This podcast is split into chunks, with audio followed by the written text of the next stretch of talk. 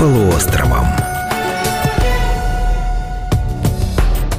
Здравствуйте, уважаемые радиослушатели! В эфире «Знакомство с полуостровом». Программа об исторических достопримечательностях нашего края, что они значат и благодаря каким событиям появились на Камчатской земле.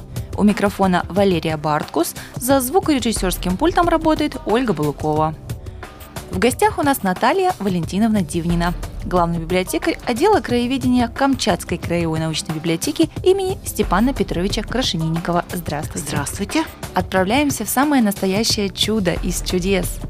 В долину гейзеров.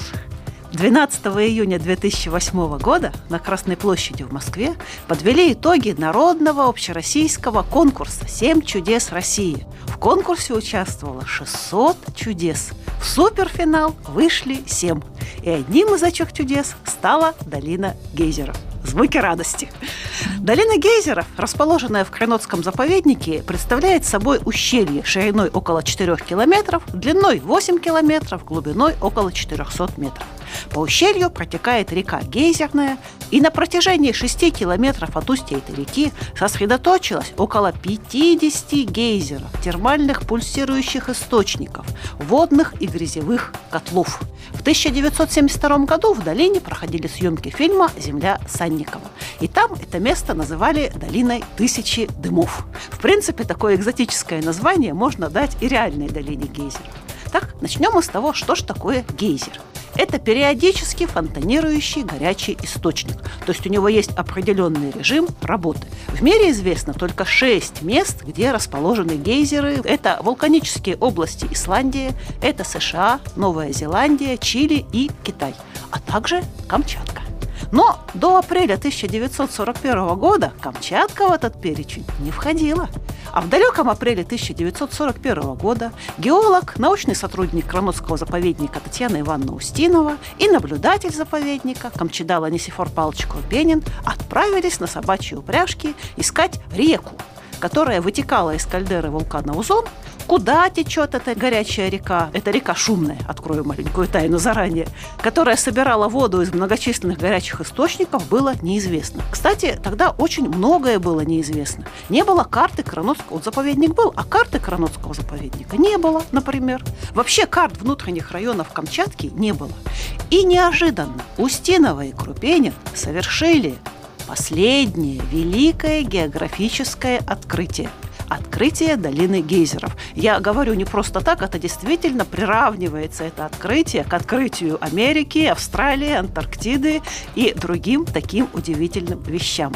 14 апреля 1941 года в долине реки Шумной был обнаружен гейзер, который получил название «Первенец». В июле 1941 года отправились в новую экспедицию и обнаружили обрывистую котловину, откуда взлетали крубы пара – 25 июля в каньоне теплой реки, реки Гейзерной, были обнаружены гейзеры – множество кипящих фонтанов. И вот так уже стал известен не один единственный гейзер, а целая долина. Никто до Устинова и Крупенина не ступал в этом уголке земли. Вот опять-таки в это просто невозможно поверить. Чудо ждало за множеством препятствий в труднодоступном месте. И, кстати, даже сейчас, зная все тропы, обладая современными средствами связи, добраться сюда трудновато. Но вот ни местные жители, ни ученые, ни путешественники, никто не дошел до этого места. Прямо рядом многие проходили, что-то подобное видели, но туда не попали. Долина ждала Татьяну Ивановну Устинову.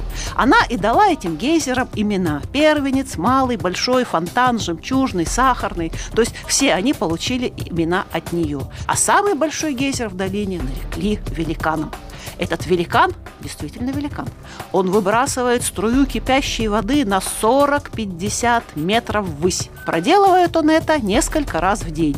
Увидеть его извержение поэтому, ну, не каждому удается. И вот только представьте, 30 тонн горячей воды выбрасывается за минуту. За минуту, а стол пара поднимается в тихую погоду до 300 метров вверх.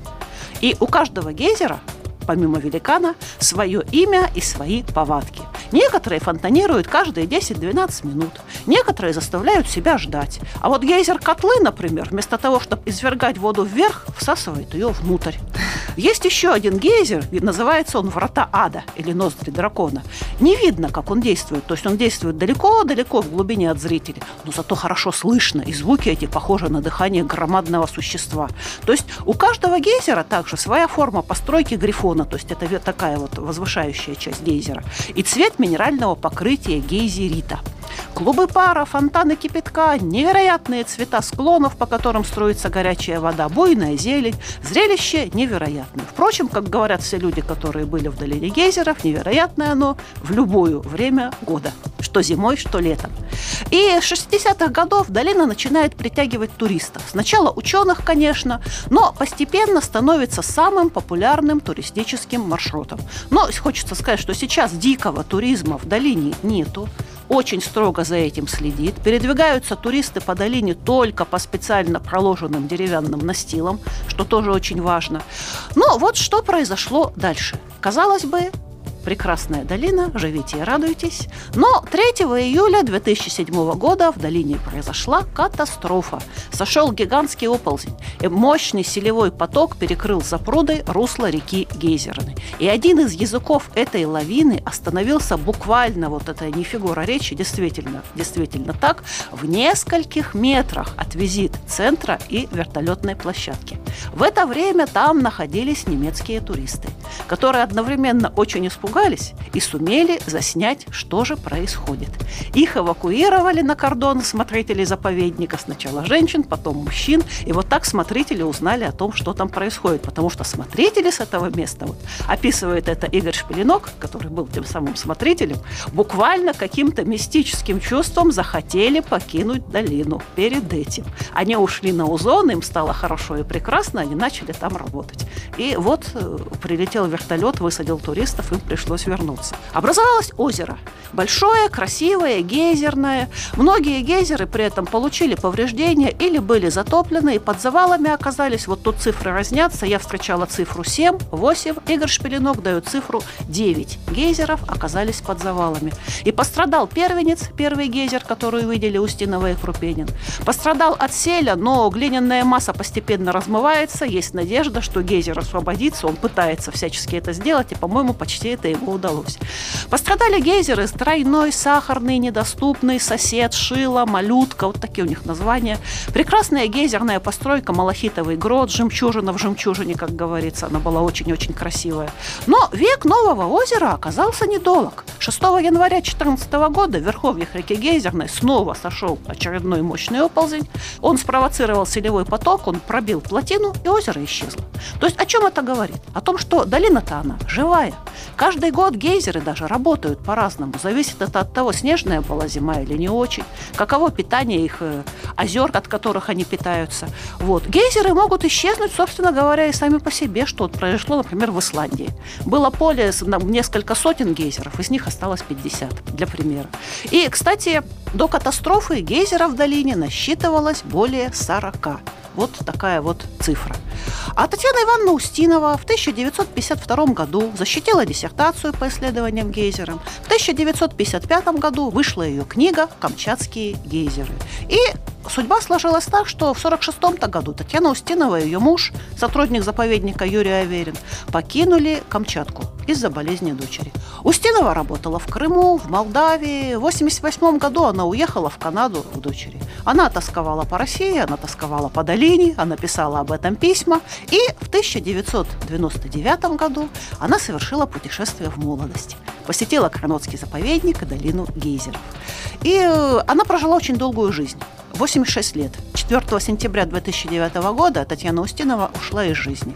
А прошел год, и 4 августа 2010 года дочери привезли прах Татьяны Устиновой на Камчатку исполнять ее последнюю волю. И урну с прахом захоронили на склоне долины среди каменных берез, цветущих трав, рядом с экскурсионной тропой, которая ведет гейзера.